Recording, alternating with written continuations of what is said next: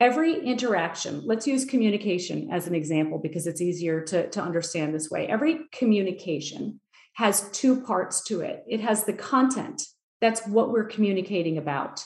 And then there's the process, and that's how we're communicating.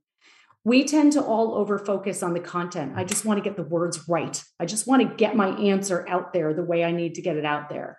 But the process matters much more if you think about um, like a conversation that you had, let's say six months ago or maybe a year ago, it's possible that you actually forgot that content entirely. Somebody you talked to at a party or something, but you probably remember how you felt in that conversation.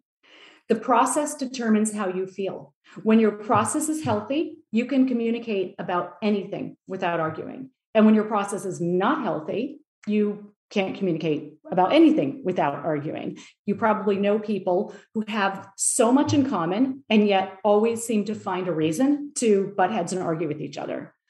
Um, so, if we're more process focused, we create a way of communicating that helps us to be more connected and feel more secure in that communication. Welcome. How's it going? Dave here. And Steve here. Welcome to this week's podcast. This week we cover a topic that's so pervasive, so intricate, or intricate and important to the human existence, and it's something that relates to everyone relates to gave the clue there. It's about relationships and how we communicate to one another and how we relate to one another. Really amazing topic. I know we say that every week, but like this week is so imperative. So it this really week deeply we, imperative. This week we talked to Dr. Melanie Joy, who was educated in Harvard, did her doctorate, is a phenomenal advocate for how to improve our communication sk- skills and to break down some of the systems of oppression. And system oppression might sound a big word. And You're like, what? This sounds really weird, but when we when Melanie does get into it, it really makes a lot of sense and really empowers with practical skills that we can do on a day to day basis to improve our, our relationships, each of our lives. And she says that none of us are mind readers. None of us, or maybe some of us listening are, but most of us are not mind readers. So communication is really the core principle which we use to understand one another and understand the needs, the wants, and the what one another thinking and we learn about complex geometry and all these various other things in schools but there's so little about learning how to relate to one another and it was a wonderful conversation. Really. Melanie's incredibly articulate. She's very graceful, and this is just such a practical, beautiful conversation. I hope you enjoyed as much as we did. Yeah, ladies and gentlemen, we give you the wonderful Melanie Joy. Enjoy, Doctor Melanie Joy. Sorry, she's a doctor. So, yeah, thank you. Enjoy.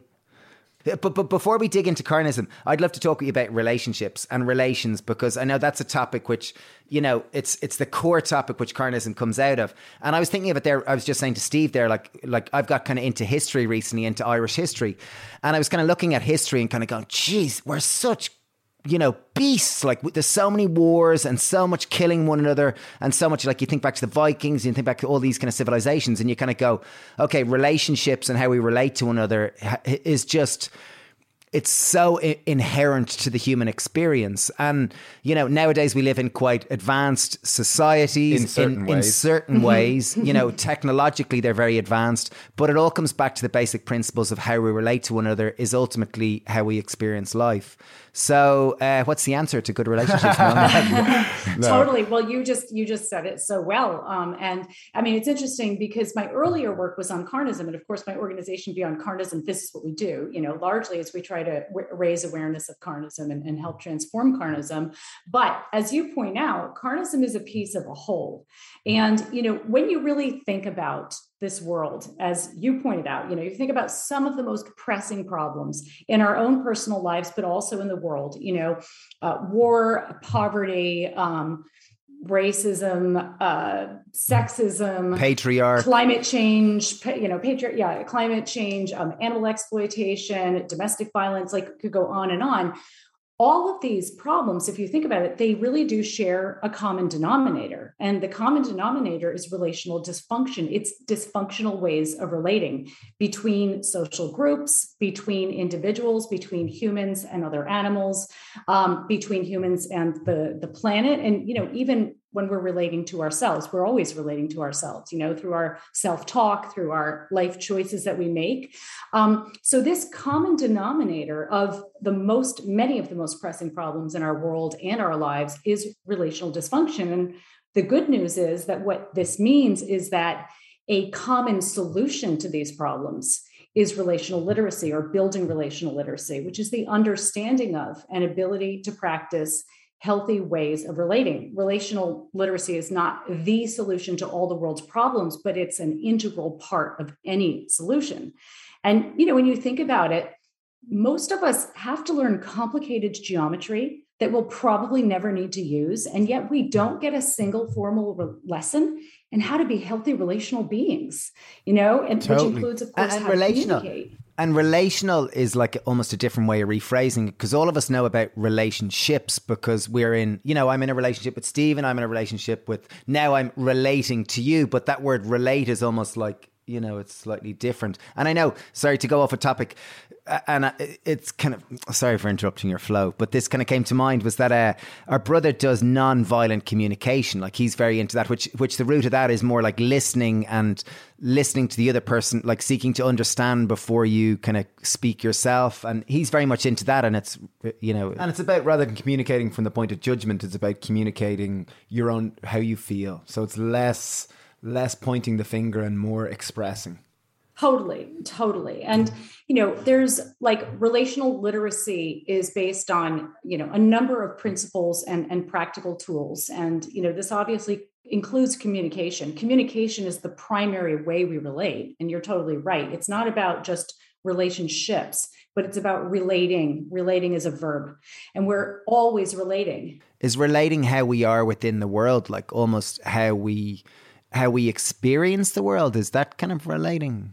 So re, re, when we are relating anytime we're interacting right? So if you and every interaction is a relational dynamic right? You're relating to me right now. You know every time you communicate you relate. Every time you make a choice uh, that's going to impact your future self. You know, what are you going to eat for dinner tonight? How healthy is that going to be, or whatever? You're relating. So that's that's what it is to relate. And so you know, relationships are really just a series of interactions. Um, if you think about it. So, how we relate is how we interact. And um, all of the principles for building healthy relationships, for building relational literacy, they rest on this one key formula and i'll share that formula with you. And this informs you know it, it's similar in nonviolent communication but not exactly.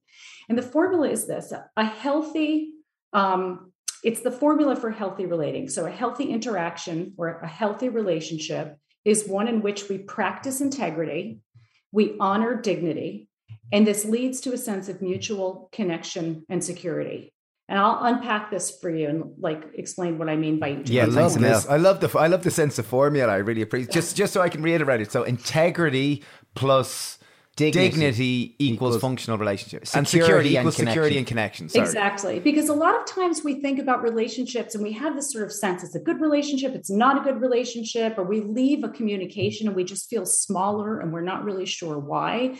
But when you really think about the formula, you know, and you can break it down, it makes it a lot easier to, to feel a sense of empowerment and agency around each of our interactions. Um, so Practicing integrity simply means um, practicing the core moral values of compassion or caring and justice or fairness. Like wow. integrity is the integration of these core values and our behaviors. To simplify it even more, when we practice integrity, we basically treat somebody else or ourselves um, the way that we would want to be treated if we were Very in good. their position. We treat them with respect. I like that. That's a nice way. So it's, it's almost like the simple principle of treat others as you want to be treated. And basically, basically, yes. When we honor dignity, what this means is that we, your sense of dignity is your sense of inherent or intrinsic worth. When you feel a sense of dignity, that means you you realize that you are no less worthy than anyone else on this planet of being treated with respect. So when we honor somebody's dignity, we don't perceive them, perceive them as less than in any way. And we treat them accordingly. Dignity is such a key thing because now in our kind of hierarchical society, our judgment based, our extremely comparative modern day culture, dignity is something that's so missing so often. The, the totally. word I just wrote down there was power hungry people because there seems to be so much competition, as you said, and dignity comparison. doesn't. Comparison and this that, that dignity is missing so often Totally. And what happens is that we might believe, like we, well, let me back up. When we practice integrity and honor dignity, this helps us to feel more connected with one another and more secure in that interaction or in that relationship right so and and of course the formula like most things in life it's not either or it exists on a spectrum it's not like an interaction is healthy or unhealthy or a relationship is healthy or unhealthy it's more or less healthy so i talk about interactions or relationships as actually being more or less relational or non relational. So, a non relational interaction is one in which we violate integrity, and harm dignity. And this leads us to feel disconnected and insecure or less secure. So, an example of this might be a relationship where there's no trust, so there's no moral integrity, and therefore there's no respect. So, I don't feel secure to be vulnerable and have an open conversation and totally. properly connect with. So, someone. the whole conversation. so it's non talk. We so it's non-relatable. Yeah, non-relational. It's I would call it non-relational, right? A non-relational, yeah, non-relational dynamic yeah. or a non-relational interaction. I mean, just think about like in your own in your own experience, right? Um, or anybody listening, just think about your own experience. If you think about a relationship in your life that you would consider a really good relationship, chances are you trust that that other person is going to treat you with respect they're going to see you as being fundamentally worthy. You know, you have a right to exist and be treated with respect on this planet, and you probably feel connected to them and secure in their presence. Think about a relationship, you know, with somebody that you think is not a great relationship. Maybe it's somebody you've never even met before, like an online troll who's posting comments on your YouTube channel or something chances are you recognize they're violating their integrity. They're not practicing compassion and justice toward you. They're harming your dignity. They're not perceiving you as having fundamental worth as a being, being treated with respect. And you'd feel disconnected from them and insecure in their presence. And we can apply this formula to everything. That's the nice thing about it. Everything to our communication, to how we relate to other animals, to how we relate to the environment, to how we relate to ourselves. So when you're in an interaction and you don't feel connected or secure, you can pause and ask yourself, you know, do I feel like I'm I'm being treated with respect here? Or, you know, ask yourself if you're treating the other person with respect in the in the interaction. I really appreciate this, and can I just roll back to that that the, the term integrity? Because I remember when I was maybe I was seventeen, I remember. Uh, dad caught me. I was trying to. I was climbing up. I, we we used to live on the. Me and Dave used to sleep up on the first floor of our house. And I remember one night I I was out partying and I came back and I remember I was trying to uh, you're climbing in, invite invite a lady up to my bedroom uh, uh up via the roof. You know, it wasn't, and I'd had some alcohol at the time too, so I probably wasn't wasn't the safest project. Uh, but I got, I, I was found out to be doing it, and my dad caught me, and uh, and mom caught me, and you know there was a bit of consternation. But the next day, I remember dad gave me the book Seven Habits of Highly Effective People, and I was like, oh, what do I to read this, Dad? Oh my God, this is like a textbook. And I remember reading it and reading, you know, the topic of integrity. But it took you about five years to read it. Yeah, probably. Yeah, but you know, I, I got through it. but the topic of integrity, at least my basic understanding was it was like that you actually did what you said you did. That it was kind of almost like a sense of a spine of Your character. That compass. there was a sense of a moral compass, a sense of like honesty almost and integrity was linked to actually doing what you said you do. Well, look is at the root of the word integrity, integral, like central, of core, of you know that. That's is, is this a, a, correct understanding, or am I? Totally, it's a great understanding, and I remember reading that book many years ago as well, and it was really mind blowing for me as well. At the time, I thought, oh, another book on how to like you know get your life together, yeah, do yeah. a better job in school, be more productive. wow, these are great principles, you know, yeah. to, to live by, and absolutely. Into integration, you know, is in integrity, it shares a root with integration, you know, and, and it is also reflective of like integrating your, your core moral values and your practices. And I also want to say that I don't mean to be suggesting any kind of like moral perfectionism with this formula because it's really important for us i think to recognize especially for conscientious people probably a lot of people who listen to your podcast who are really interested in becoming their better selves you know and being healthier physically and emotionally relationally. Um, there are probably a lot of very conscientious people as well and it's easy to get caught up in perfectionism and then to think like i've got to apply this formula or to think about all the ways that we don't apply the formula in our minute to minute lives which we all don't. And i think it's very important to recognize that we've we've been born into a profoundly a, a deeply relationally dysfunctional world. We've inherited a mess um, and all of us you know have to do the best we can to make choices in a world that's very messy and very complicated and these are choices that would be quite different you know than we would make in a perfect world so or in an ideal world you know i think we i always think of it as though we're sort of still living in the the relational dark ages um, given totally the agree. level of relational literacy, right? That that we have collectively. And I talked to, for example, vegans who are just, you know, struggling terribly because they have to feed their rescued cats meat because their cats are too sick to eat a vegan diet. And I'm saying, look, you know, we all have to live with a lot of contradictions in the messy world that we've inherited. In an ideal world, you wouldn't have rescued cats probably, and you wouldn't be having to worry about feeding anybody meat. Yeah, yeah, yeah. And how does so the question that comes to my mind is so we do live in, as you say, a, a messed up world, and there's so many contradictions, and like it does feel so like you know, backward in a sense with so much wars. And I look at politics nowadays and I look at leaders and I look at how much strife and whatever. And I think, how do we turn this around? Like, how do we, like, where's the root of these problems in terms of relational, like, because at the root of it, it is really relationships and, how we relate It's- to it's one almost another. like disconnection. So, isn't it? so I'm asking so like a dis- huge prob, like huge question, like just like how do we fix the world? Maybe like that kind of question, like Thanks using that question. relationships as the tool. Just like a Dave. tiny question. So what's the answer, Melanie? Yeah, there, no pressure. Um, no, none at all. No expectation here. well i mean the sort of the, the beauty of the the beauty of relational literacy is that um, the more you practice it the more you know you, you can practice it on one level and expands into other levels it applies to every dimension of our lives right so when you build relational literacy you know just in your own personal life let's say you're struggling with your you know your partner your intimate relationship you're having you're having trouble communicating effectively you keep missing each other and butting heads or whatever Yeah. and you Gotcha. decide I, I gotta get I gotta get myself together here. And you, say, okay, I'm gonna learn how I'm gonna learn the principles and tools of effective communication because it's not rocket science. It's out there. There's plenty of information on this. I, I've written a book, you know, it's a one-stop guide to building relational literacy, and there are great books out there on any aspect of it that people want to learn, like effective communication.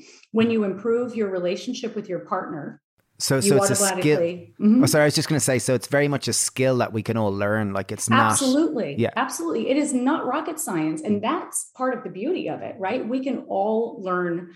It's it's very practical. I mean, it's not simple, right? Because you've got to wi- be willing to do the work. You've got to be willing to self-reflect and you've got to be willing to, you know, be vulnerable and take risks and, you know, all the things that you guys are probably already aware of. Um, but nevertheless, you could do it at your own pace. And when you build relational literacy in one area of your life, it's going to spill out into other areas of your life because when you learn how, for example, to be a self observer, you know, to start building your own awareness, when you learn how to be more tuned into and responsive to the needs of somebody else in your life, those are skills and that's emotional growth that you will take with you into every single one of your interactions.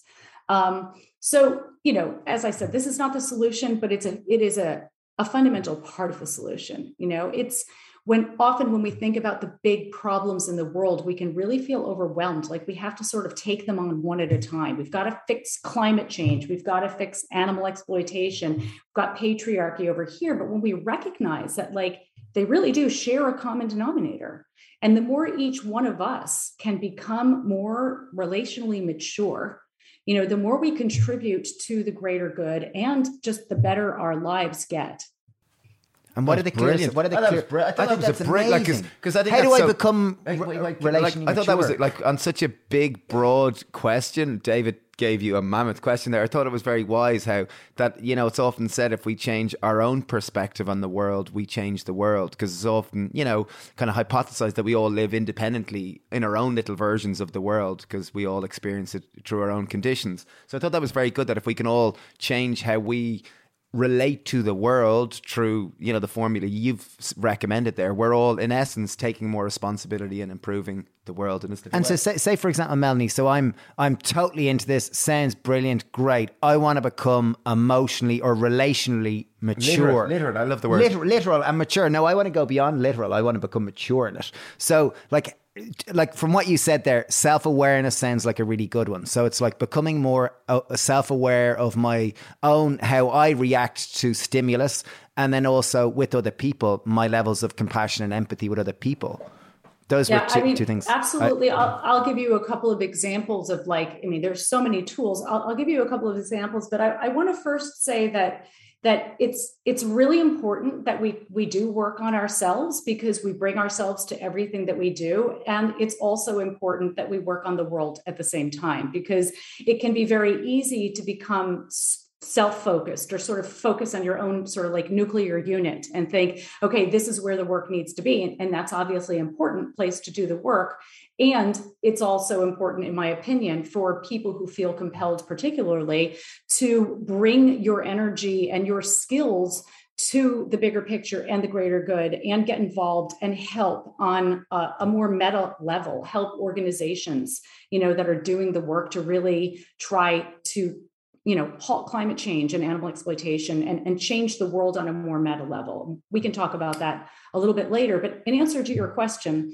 what is a tool? I think that's what you're asking, or like, what, what does this look like? And there, there are lots of tools. My in my book, Getting Relationships Right, it, it, I it is a one-stop guide to building relational literacy. I put in there everything I felt was like critical to really understand.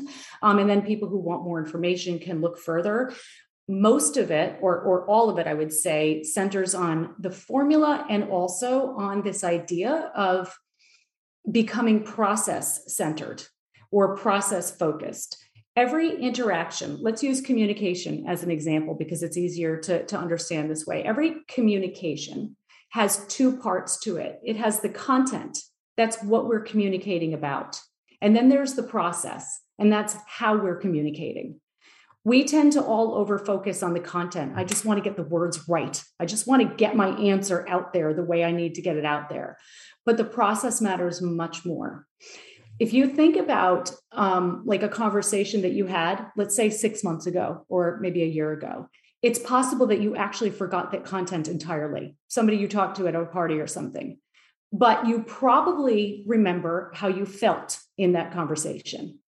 The process determines how you feel. When your process is healthy, you can communicate about anything without arguing. And when your process is not healthy, you can't communicate about anything without arguing. You probably know people who have so much in common and yet always seem to find a reason to butt heads and argue with each other.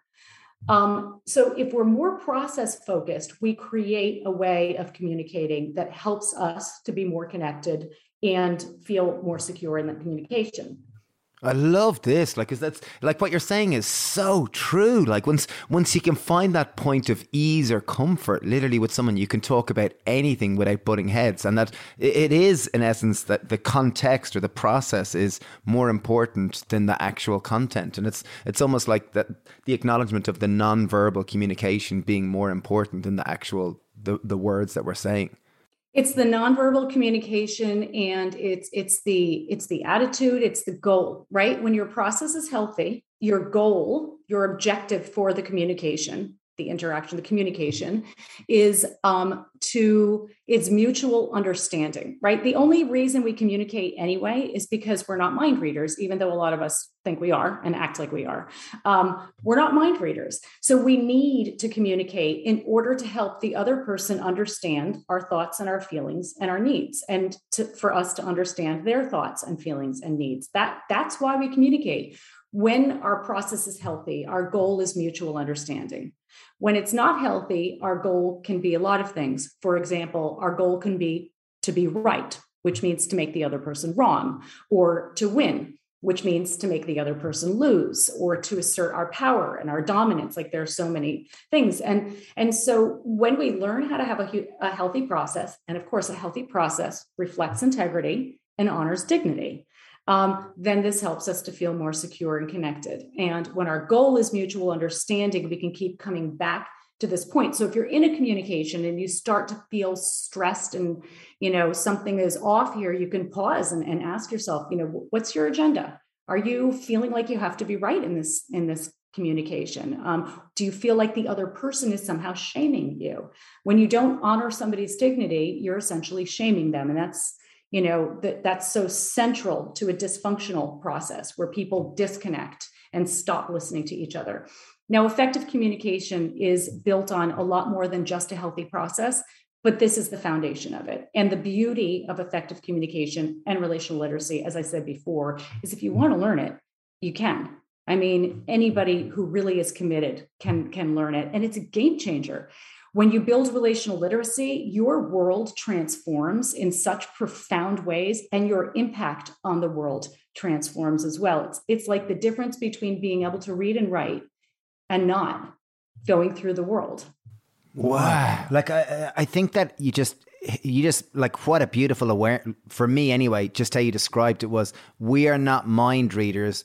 We communicate to understand what the other person is trying like what they're thinking feeling the thinking and feeling and needing or whatever. And it's you know the way communication is just such a part of day all of our days that even that, oh yeah, we communicate to understand what the other person's version of the world is like and what they're going through. You know? I, I, thought it was like it's only as I start to become a little bit older, I start realizing that growing up in a very male, we went, we're one of four boys and we went to all boys school, and so much of my communication was to get a certain outcome it wasn't focused on process it was spo- focused on result and now i'm married and have three children and my wife's a, a psychologist and i'm slowly very slowly learning that it's not about the outcome it's about the process. And about the process is as you said uh, it's only when you said it the process is more important. I'm like yeah that, that's what i'm working on. I'm only starting to realize that.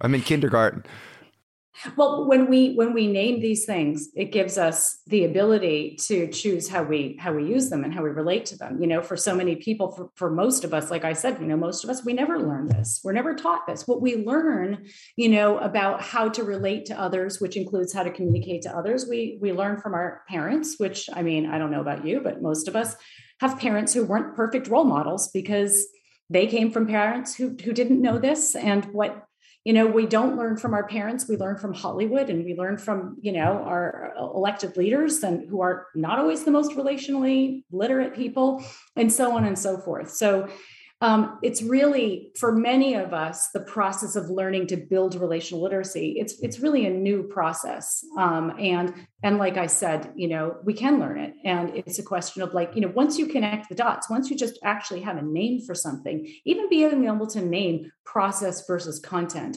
dignity honoring dignity versus shaming you know and really understanding uh, and we can talk about this if you like because i think it's it, it's probably important actually to understanding a healthy process. But when we recognize shaming behaviors you know for what they are and how they come out and get expressed we're in a much better position to protect ourselves from having our own dignity harmed or feeling that our dignity is harmed and to protect others from us doing this to them. Because as you said we're like we're on autopilot you know we're just we're communicating uh, so unconsciously because we we are communicating the way we've always been communicating. We've never been taught how important it is to pause and really to pause as we're communicating to stop and take a breath and try to observe ourselves and notice you know what am i feeling right now in this communication? Do i notice i'm starting to feel resistant? I'm starting to feel tense. I'm starting to feel smaller. I'm starting to feel dominant you know, how does this person seem like they might be feeling? Have I paused in this communication and actually said, How are you? Am I thinking, How are you? You know, most of us are so on autopilot that we just keep reproducing the problems that we inherited when we were a lot younger. But we can change that. Wow, it makes me want to pause now and be a lot more reflective. However, I'm filling the air yet again. It makes me actually think about. I remember going to this place called School for Designing a Society in Chicago. And there was this fella who'd written these books, and it was all about is language speaking you or are you speaking language? And it was about mm. this same kind of concept that you're talking about there that sense of that pause, that sense of reflecting, that sense of being more deliberate in our use of language as opposed to so often conversation and as weird as it sounds, is like words are often speaking us in a way that we just someone says how are you, and before you know it, you've said fine, and before you know it, you're three sentences down the word, and you don't even know what you said. You know that way that it's as you said Totally. autopilot, and it's kind of this this need for the space of reflection. And what are what are what are some so like what I'm thinking about here is like oh crap you know that expression like two ears one mouth like and I talk more than I listen probably and it's like I imagine listening is a is a really good skill like and actually listening to understand the other person and empathize with the other person as opposed to you know and we've all heard this but like putting it into practice is quite hard you know Yeah, of course many it is. And this is where we have to be really compassionate toward ourselves. This is where we have to like apply the formula to ourselves, you know, and that might be the the hardest thing of all for many people is to, to remember that, you know, we're always relating to ourselves and we can relate to ourselves in a way that causes us to feel disconnected internally and insecure with ourselves, distrust ourselves. Um, so it's i think it's you know when we recognize that a, a healthy process is fundamentally um, you know bringing this into listening you know what does good listening look like with a healthy process? Good listening looks like you know presence essentially. If you talk to you know people who are promoting consciousness and and buddhism you know they're they're all saying the same thing. Um, not just buddhism but but you know a lot of buddhist teachings are centered around this too like being more mindful and being more present and showing up. And when you're listening effectively you're here now you're not there then. You're showing up to the communication. And you can feel it. When somebody is um, when you're communicating with somebody who's really present to you who's really witnessing you and um, not judging you. And this is key. An effective listener is somebody who is not in a place of judgment. They're listening to you and doing their best to be present to what you're saying and to stay empathically connect- connected with you as long as that feels safe for them to do. It's not always appropriate to stay empathically connected with somebody. You need to feel like so so is safe is, enough ju- to do that. is judging almost undermining someone's dignity? Like if I'm standing here, sitting here, and I'm hearing you talk, and I'm judging you, I'm kind of almost thinking of myself as better than you. So I'm kind of undermining your dignity in a weird way. you're abs- you're so right like so spot on and and this is really i think very important to appreciate the the two emotions that are probably the most disconnecting of emotions they're two sides of what i call the non-relational coin shame and contempt and you know when we are relating in a way that is violating the formula essentially whether that's listening with judgment or communicating with judgment. You know when we are relating in a way that is in violation of the formula we are um, probably relating to somebody else in a way that shames them or relating to ourselves in a way that shames us. And let me expl- unpack this a little bit so it's more clear. So shame is not the same thing as guilt like we often like conflate these terms but they're not the same Yeah, I, I get shame mixed up all the time. My wife says that's Conflate. not that was a great word conflate My wife regularly says that that's not shame, and I'm like, oh, okay, I don't really know what shame is there. So delighted you brought it up. Well, I mean, but we use them interchangeably. Um, it, sh- so guilt is how you feel about a behavior.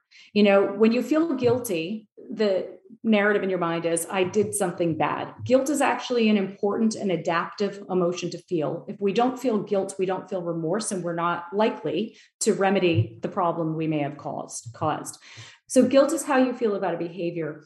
Shame is how you feel about yourself. When you feel guilty, you think I did something bad. When you feel shame, you think I am bad. So, Whoa. shame is basically the feeling of being less than. And more specifically, it's the feeling of being less worthy than, less worthy than somebody else, of being treated with respect, of being treated with the, you know, integrity. Shame is like a deeper version of guilt in It's a like way a because it's a deeper version. You've personalized it. You've taken what was once an action and you're putting it into character. well am- it can be i mean this is the problem with guilt you know because guilt in our culture which is so dysfunctional and so organized around shame i mean shame is so central to the way that we have all learned to relate and get our own sense of power you know we shame others all the time to prop ourselves up we shame ourselves all the time when we feel like we haven't done something the way that we should have it's so um, it- it's so epidemic that as soon as people feel guilty, they often automatically turn it to shame. But shame is not adaptive like guilt. Shame is very problematic.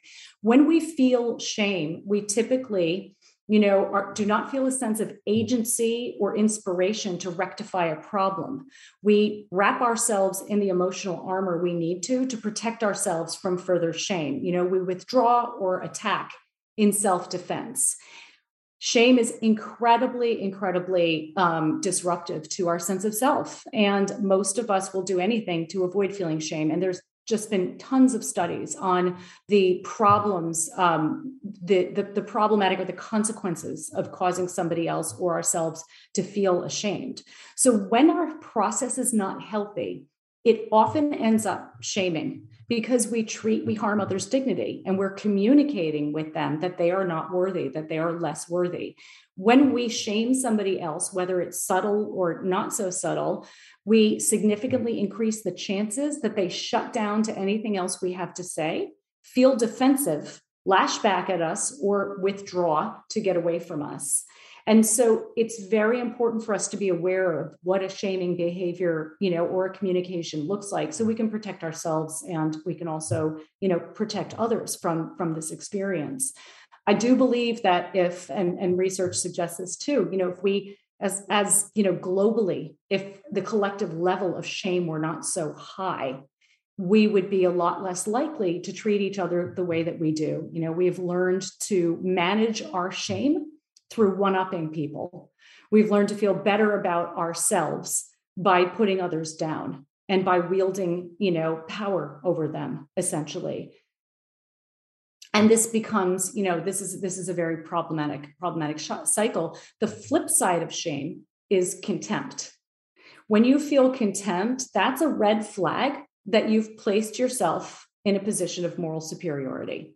Contempt is basically judgment plus um, prejudice, they say, judgment plus anger, depending on how contempt, you. And, contempt's and a is, tough one. is it built on shame? Like, is contempt kind of like Content's the other side. It's the expressor of shame. Is Yes, it? it's say, the say we're action from communicating. shame. it's, I think I'm better than you, so I'm going to talk down to you, and you're going to feel lower about yourself. Or if I feel shame, I'll kind of like maybe the action bit of it is to one up on him. you Is can right? flip into contempt right so Yeah. both both contempt and shame they're two sides of a coin so when you feel contempt you've placed yourself in a position of superiority you're looking down on somebody else um, or yourself. Like a lot of us shame ourselves. Um, and when you feel shame somebody else is probably one up to you. And the thing about these emotions is that they only exist if we actually believe in a myth. They only exist if we believe in the widespread myth, what I refer to as the hierarchy of moral worth. If we believe in this idea that some individuals are more worthy of moral consideration or being treated with respect than others. If we don't believe in this, we don't feel shame and we don't feel guilt because uh, or, and we don't feel contempt because we recognize that there is no hierarchy that we all have the same intrinsic worth as It's a- everyone else. It's like you're articulating a spiritual practice in an incredibly um, formulaic manner because, like, in essence, like the, the majority of spiritual practices are that we're all equal and that we treat others the way we want to be treated and that there's no kind of hierarchical aspect to it. And this is through your articulation of the word shame and contempt. It makes me go, wow, this intellectual approach towards spirituality is remarkable. It, it's, it kind of makes it all connect and seem more, wow, cohesive. Yeah, to the modern brain. Yeah, well, thank you. I mean, we and we can come to this place of acceptance. You know, we can come to this place of mindfulness and compassion from you know in a lot from a lot of different directions. I find coming to this conversation from a relational and a psychological place useful because it gives us the opportunity to use our minute to minute relational experiences as a training ground. You know, to really practice. Um, you know, creating healthier healthier ways of relating. Um, so let me explain this a little bit. When you when you rec- we're we're constantly in relationship, right? So when you recognize these dynamics of contempt and shame and what can happen when we place, you know, when we believe in this hierarchy, we're just we're much better able to address them in our minute to minute experience as we move through the world, interacting with others and and interacting with ourselves. And when you think about the hierarchy of moral worth, I mean, it really is at the foundation of all forms of oppression and exploitation. You know, we could never harm another or others if we didn't believe that there was this hierarchy that that some individuals are not worthy of being treated with compassion or with respect. So, so, so almost like you know the way current society, there really is a, a, subtle hierarchy. You know, we have celebrities, we have political leaders, we have you know there there is kind of almost even though we do live in a there there are pay rate right pay the, rates because certain we, jobs are of more value than others. Yeah, so so so at the root of it, there kind of is quite an obvious hierarchy in our society unless you're very spiritually evolved, that you kind of don't play at those levels. Yeah, how do, how do, we move beyond this hierarchy, or what are the tools, or what's the? Uh, uh I'm sorry, again, this is a really We're clutching broad... at straws here. What's the solution? Well, yeah, yeah. How do we fix it again? In this case um, understanding contempt is also really really important like understanding you know having some understanding of the, the way the hierarchy of moral worth gets manifested. It because it's so easy for us to buy into it right? So you for as an example let me back up and get a little bit more meta before i give you this example. So when you look at systems of oppression like patriarchy right? Like racism like um, uh, uh, classism um, carnism you know animal exploitation. All of these all of these are expressions of the the, the same type of thinking. Each of the this each set of victims of these forms of oppression will always have unique experiences, of course, but the systems themselves are structurally similar, and the mentality that drives these systems is the same.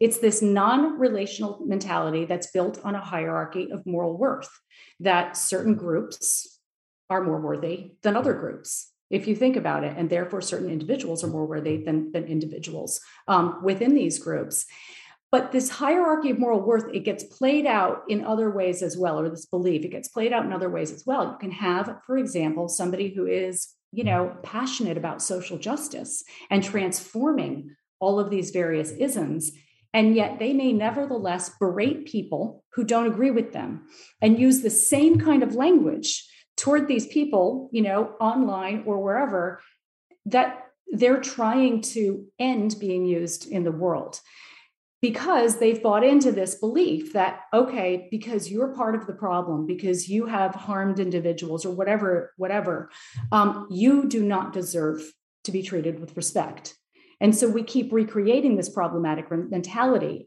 or we will keep recreating it That's if we don't recognize so- it uh, like uh, we see that all the time. Like we've, uh, I, I find this so hypocritic, and I find it really amusing at this stage, but it used to hurt us at the start.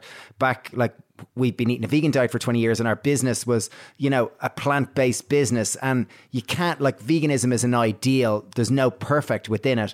And I find we get the most stick from other people who are vegans that they're so tough and so angry and it's like well at the root of this is meant to be compassion, but it it seems like you know, in reality, we like we don't people don't. It's not it's vegan people are the meanest to us than non-vegan people. Even well, though and it's interesting that you say that, right? So there's I mean, on one hand, this non relational mentality that's organized around the hierarchy of moral worth, it's so ingrained in all of us. We've inherited it, right? So it just keeps, and it, it does kind of, it acts like an entity that hijacks our psyche that like wants to stay alive. So we get more enlightened and we become more relational, but then all of a sudden there becomes some perfect excuse for why that person or that group is now the enemy. It's like we're just constantly, oh, you know, it's so hypocritical. To create the enemy. And this is why it's so important. History, like war and like strife, has been so like baked into our species that I wonder is that like it, does that just manifest when we I don't know maybe it's a fun uh, sorry I'm clutching at straws here again back to you Melanie I mean, but it's but it is a great question. You know, when we look at the history of humanity, it's a history of incredible, profound, profound violence um, and dysfunction. We can also look at the history of humanity and see a thread of it, you know, through this of of conscious evolution. And so I think our, our choices, you know, where do we want to be placing our focus? You know, when we have when we're in a privileged position, we can we can choose that. I don't know if we're going to make it. You know, we have a very important race ahead of us that we don't know. Oh, we really do. It reminds me of we had a conversation with Bruce Parry, who was who lived with a lot of indigenous tribes, and he talked about how 14 of them were all the same. They were hierarchical, and you know they were fascinating. But he lived with one tribe um, in the Borneo, Penan tribe in Borneo, in Borneo, where they were fully egalitarian. So they were fully, there was no hierarchical. It was fully egalitarian. He said it was like a different species. It was like mm-hmm. different from every other human. And he said, like, he looked back over the history of humans as best he could, talking with sociologists and what do you call people who study your man Yuval, uh, Yuval yeah, I can't remember the other's name. Anyway, people. he talked about how the majority of human existence, like over 90%, we existed in this egalitarian, you know, approach towards living. Whereas in modern day society now, in recent years, it's only a newfound phenomenon that this hierarchical approach of judging, I'm higher than you, I'm up the pecking order, you're down the pecking order, etc., etc. Well, it's certainly been exacerbated by you know social structures and economies that kind of create this sense of like you know in, this radical individualism that we experience today for sure. Um, but uh, yeah, in answer to your to to what you were asking before, you know, when we look at this history that we have that's just so brutal, I mean, how, how could we have any hope? And I think one thing we can look at is we can look at the way that you know trauma affects us we all have we've inherited so much trauma. You know we we've emerged from generation after generation of like wars and abuse and just even just the emotional violence like the day-to-day emotional violence that we all experience. You turn on your computer open your phone and we're just like explosions of emotional violence and people abusing each other and you know and sometimes this abuse is like not only tolerated but but celebrated right? So and we also know that you know we we can people can and do develop a tremendous amount of resilience and emotional um, uh, wherewithal and maturity when they emerge from trauma. And so if we imagine that you know we recognize that the, the history of humanity is very very short. We're very young as a species um, we do have the capacity, you know, with the right tools to learn and to grow. And the question is, you know, what can I, for me anyway, the question is, what, what can I do today? How can I today help to be my better self and contribute to a better world for, for everyone? And this is why, you know, the conversations that you guys have are, are actually so important. And you cover such a, a wide range of subjects. And it's also why I believe so strongly in the, the promise of relational literacy, because it's not just about how do we heal our relationships with the people in our families? How do we create better workplaces?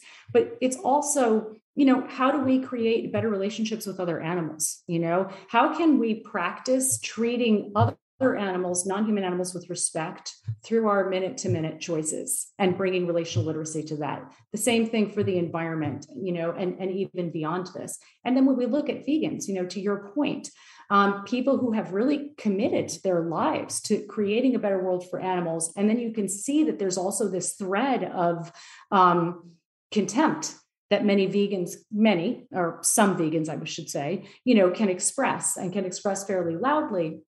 It can be helpful to recognize that number one, vegans are people.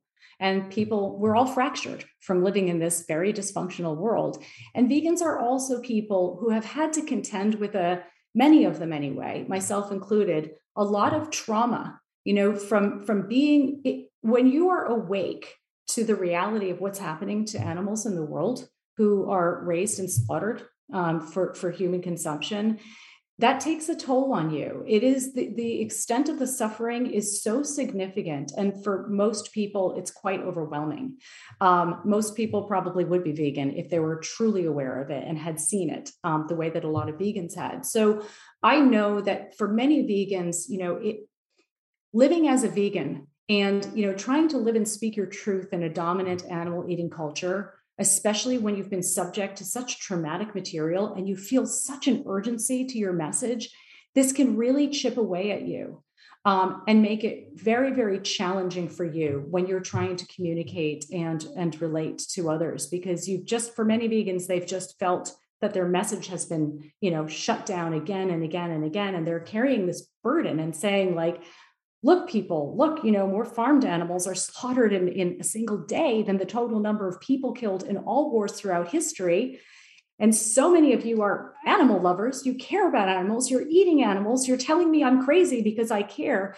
It's hard to navigate these complicated um, dynamics that many vegans have to have to live with. So I I do understand, you know, how there can be such a such a charge sometimes.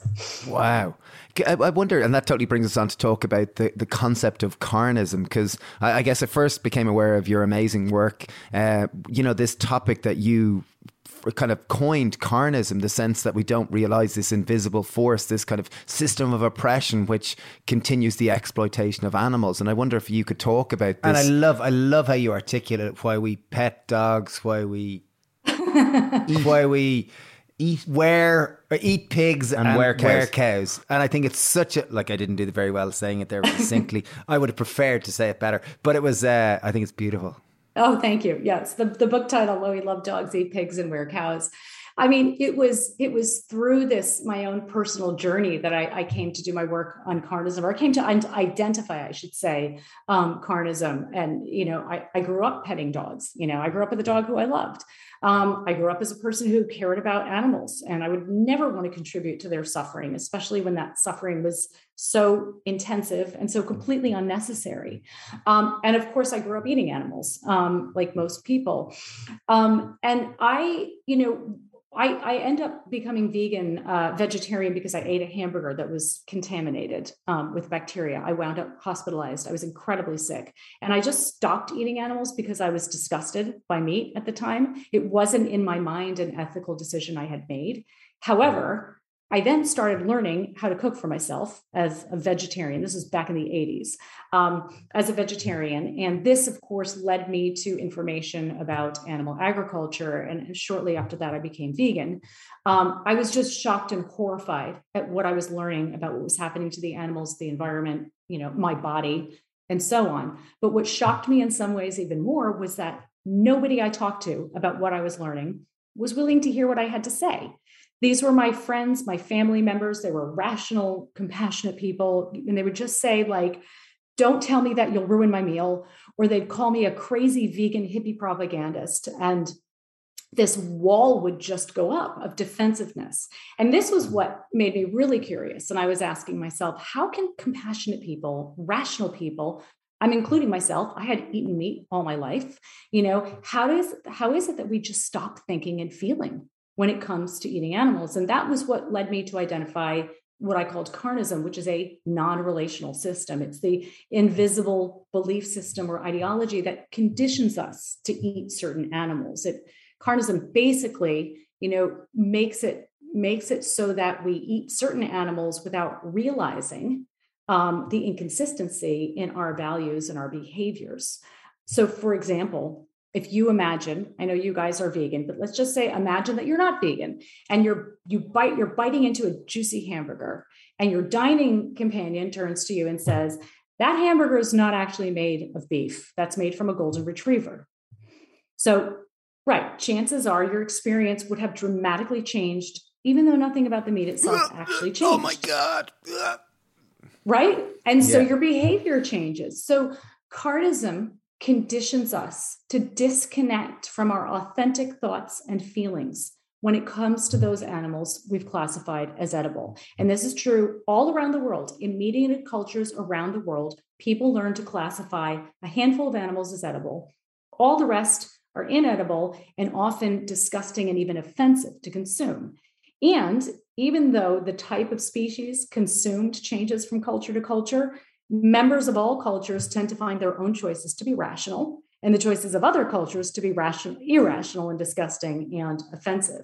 So, what carnism does is it distorts our perceptions and disconnects us from our natural empathy from those animals we've learned to think of as edible, so that we see their flesh and we don't see it for what it is. We just see it as food and we don't feel disgusted. We feel appetized. So we eat it rather than throw it in the trash or stand out on the street corner with a sign protesting the fact that they were slaughtered. Yeah, yeah. My, my you, partner, story. My partner, I was telling her, I was telling her that we were chatting to you this afternoon, and we were going for a walk, and she's she's totally into cats. Like we have two cats, and she's kind of like you know, she's a cat mama.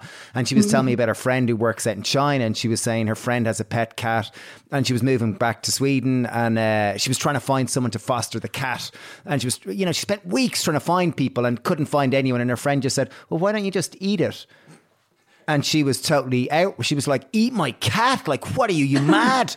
but this was common in China. And she ended up like paying $2,000 to get her cat shipped to Sweden where she was going home, like rather than eating it, which someone in China might have done, you know. Right. And that, but that's a perfect example, right? But in China, they yeah. wouldn't have eaten, you know, if that cat had been a pet, for example. I mean, people in the West eat pigs but not pigs that are pets not pigs who have names for instance so so this what's interesting about carnism is that it is as i said it's a non-relational system it's structured the same way that these other non-relational systems are structured and it conditions us to interact and, and when you say when you say that when you say that mm-hmm. word non-relational so for anyone that yeah. missed or didn't quite get the first bit that's to do with integrity and dignity and having integrity and honoring dignity and therefore you've got connection and compassion and empathy isn't that right that's exactly right we yeah. practice it when we when we engage in a way that's relational we practice integrity and honor dignity and this leads to a sense of connection and and security um, and non-relational systems are systems that are organized in a way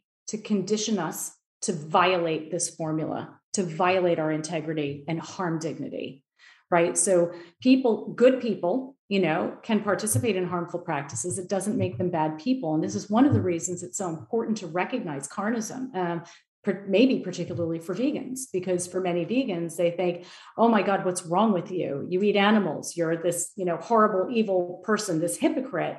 When we recognize that we've been deeply conditioned by the system to think and feel and act in certain ways we can we can appreciate that you know people are part of a system. And it's not that they're individually bad people it's that they've been conditioned to think and act a certain way. And for some people it's much harder than it is for others to step outside of this system and this system you're referring to is where we don't see animals being slaughtered. We don't typically they're called lamb as or they're called beef as opposed to cow or etc so there's this kind of disconnect. It's kind of out of sight out of mind. So we tend to just see them as and it's a systemic system of oppression as you said. So it's we're not aware of it. And i see it i see it's so easy to see it you know it really is that um totally and the system is it becomes carnism becomes internalized when you're born into a system this you know broad it, be, it becomes internalized and it's organized around these psychological defense mechanisms that cause people you know, to feel defensive about against any information that would get them out of the carnistic box, right? So a lot of people they have to do is meet a vegan and they suddenly feel defensive against anything the vegan says. Yeah, it's a bit like someone who, like, uh, if you don't drink alcohol and you're with lots of people, at least in Ireland. Certainly in Ireland, we noticed we we ended up giving up alcohol for a month, and that ended up being twenty years, and we haven't really, you know, drank. But then when you go out with people, certainly in the early days, they certainly felt very judged, even though there might not have been any judgment. And I think that can often be the same with, you know, as you're saying, if you're vegan and other people might feel judged. Well, definitely. And, and carnism is, you know, in, in my book, and Why We Love Dogs, Eat Pigs, and Wear Cows, I, I write about exactly the way that it does distort per- perceptions, you know, to help people identify these distortions because they lose a lot of power over you when you can see them for what they are. Um, you know, so for example, carnism conditions us to see farmed animals as abstractions, as lacking any individuality or personality of their own. So or consciousness, probably that, that a pig is a pig and all pigs are the same. Yeah, like lack of consciousness. And oh, I, had a, I had a good question there. I thought it was really good, but maybe it's gone. You now. interrupted Melanie as well. Sorry, sorry for being so rude. Sorry it'll probably come back to you just at an in, in, inopportune time, um, which is the way it happens to me. It's like there and gone, and then in the shower later on, oh, and then you catch it. it. right but uh, you know when when when you recognize carnism for what it is i think number one we're less influenced by it number two we can also recognize that like we can be you know people can help transform the system without having to be fully vegan themselves for a lot of people they're simply not willing or able or ready to become fully vegan but that doesn't mean that they can't be a part of the transformation a part of the process like vegans often assume either you're vegan and you're part of the solution or you're not vegan and you're part of the problem. And it's very, this kind of like all or nothing thinking. But when we invite people in to be vegan allies, you know, to, to use a vegan ally as somebody who's not vegan yet, but who uses their influence to help transform carnism, then we invite, you know, we open up, uh, you know, 98% of the population to support a cause that really needs all the help it can get. Yeah, because everyone, I think, most people are compassionate to animals and really love animals and care for animals. And like one thing, which, uh, like as we said, we've been we've been in this camp for a long time, like the vegan camp, and it's only been in the last couple of years I've realised the number of animals killed a year is something like six billion, like it's or ten billion or something ridiculous that it's more animals are killed per year than there are humans on the planet which kind of makes you go, wow, it's at that scale of animal agriculture that most of us aren't aware of. Like you really, you know. Well, we're yeah, we're not aware of the the content, like what's actually happening, but we're also not aware of the process, which is the way our brains have been conditioned to cause us to feel that it's appropriate to be eating certain animals um, you know and you're, you're absolutely right. Most people really do care. I've been on you know i've been to 50 countries now and six continents talking about this issue and haven't found any exceptions. People care. They care about animals and they care about their impact on animals and most people would never willingly support such harm toward animals and yet they eat them on a regular basis and just have that disconnect so, you know, recognizing making the invisible visible is very important. One of the ways carnism maintains itself is by remaining invisible. So, you know, it, it's so carnism is so widespread that, you know, it, it's basically shapes the structure of society in many ways. Law, it shapes norms, laws, beliefs, behaviors, et cetera. It's become institutionalized. So when people study nutrition, for instance, they actually study carnistic nutrition. They don't recognize this because they don't see the bias that's built right into the system. Instead, they meet a vegan and think, oh my God, you're biased. Yeah, it's so true. It really is. Where do you get your nutrition?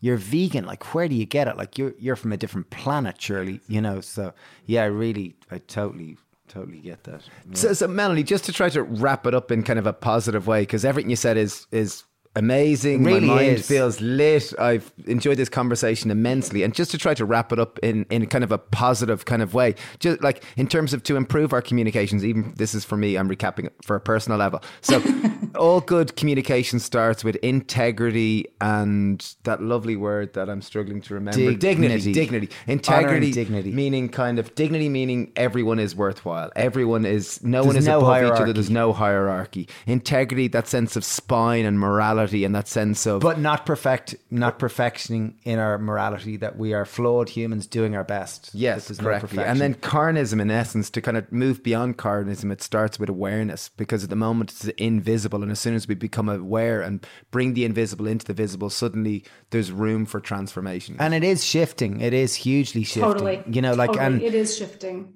Yeah i mean and that's the beauty of this is that like again with relational literacy we can apply it everywhere in our lives. And just just committing, you know, to be, I always suggest to people don't feel like you have to just go vegan to be part of the solution. You can just try to be as vegan as possible.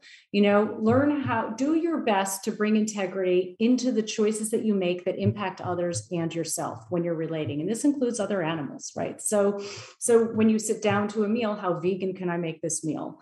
Um, and just if you can just keep coming back to that. And somebody once asked me you know melanie where do you draw your line around your your circle of compassion? Um, because i'm vegan and you know i don't wear leather and they're saying oh my god where does it end? And i said it's it's not where i draw my line that matters to me it's how i relate to my my line. That's what matters and that's what i would say to to listeners. This is what i'm talking about about not being perfect, perfectionistic. We we just do our best. If you could do your best to bring compassion into your life and keep coming back to c- commit to building relational literacy. You can do it if you want to.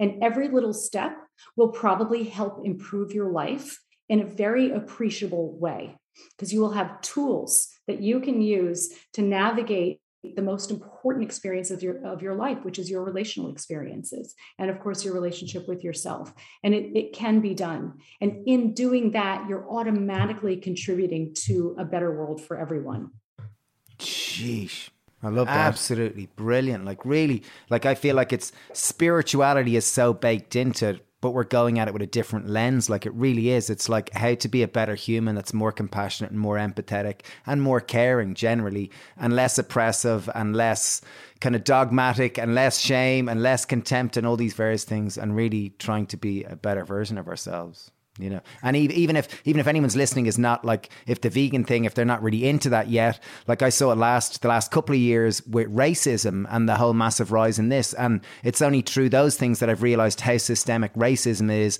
And as a white male just how how racism has been part of our culture. And i've only become aware how even in myself and how I've reacted, it's been baked into me whether I wanted it or not. So I think That's it's really well as- said, and it's a really important point you make, which is that it, process matters, as we were saying a lot, um, and all of these isms are organized around the same kind of thought process, the hierarchy of moral worth, the same types of beliefs, and in content also matters. Like because racism is so baked in because carnism is so baked in patriarchy is so baked in we really do have to learn about how these systems what are the specific beliefs these systems instill in us? What are these specific sense of privilege these systems instill in us?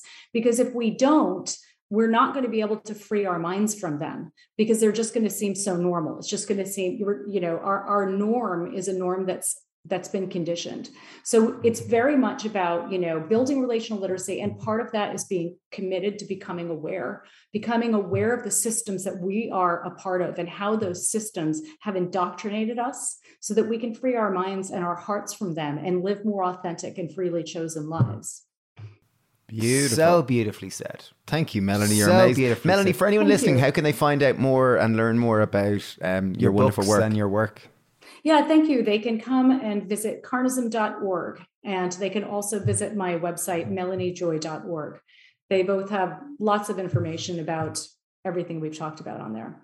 You're amazing. You really are. Like I feel, wow, brilliant. Thank you guys. You're such you're so easy to talk to and such a pleasure. And I love what you do. And I've been wanting to have a conversation with you for so long because I so appreciate your positive focus and your broad focus on the world and the individual and health and all of these things that we know are very interconnected but are often separated you know rarely rarely do you find a podcast that's so encompassing but strings these things together strings these things together in a way that helps them make sense so this has been such a pleasure Thank you, Melanie. Thank you, Thanks so Melanie. much. Really appreciate it. And when you come to Ireland, please come hang out. Come swim. Come hang out. Yes, come I'll have get- let's I'll let's come and have vegan alarm. lunch. Talk about it. Love it. Brilliant. Brilliant. Well, thanks a million. Thanks so much Thank for taking so the time. much. Thanks. Melanie. Cheers. Bye bye. That was fabulous. I absolutely adored it. Just to recap integrity, dignity equals good connection Honouring and, dignity. and safety and security. Yeah, it was just what a great conversation. What an elegant, eloquent, dignified lady. glorious. And ultimately, for me, it kind of came down to spirituality about how each of us need to become more aware of how we communicate and how we kind of feed systems of oppression and how we can become more ca- compassionate towards ourselves and ultimately towards others. So, And uh, it was a really nice reminder that communication is a skill. It's something that we can all conscientiously improve, and by improving that, improves every aspect of our life. and and this is a little tip for me, so it might be relevant to you and it may be relevant to Stephen. Is we have two ears and one mouth, so I'm going to become better at listening. okay, with that. With okay, that- anyway, I- I'm gonna be quiet Thank now. you for listening to this week's podcast. We hope you enjoyed it as much as we did. Uh, please, as we often say, please share it in social media or any friends. or subscribe to it on Spotify or, or give it a five star rating because it really helps um, get more people to listen to it. Anyway, thank you for your time. Thank you for listening. and Thanks to wishing- Shawnee and to Sarah, Shawnee Cahill for producing, for uh, editing and shooting and filming, and to Sarah Fawcett for The being queen of the media production. producer. So thank you, Wishing you a wonderful day. Bye Bye. bye. Bye bye bye bye. Sloan.